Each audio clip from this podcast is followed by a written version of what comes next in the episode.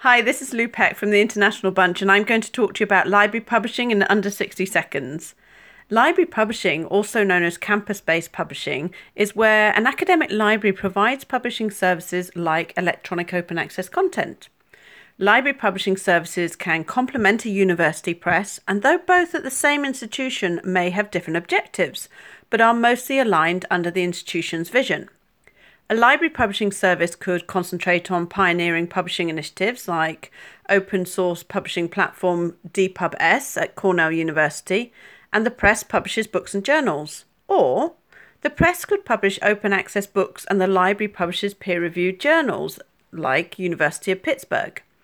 Check out SPARC and the Library Publishing Coalition for more in depth information. Discover more helpful resources at internationalbunch.com forward slash resources.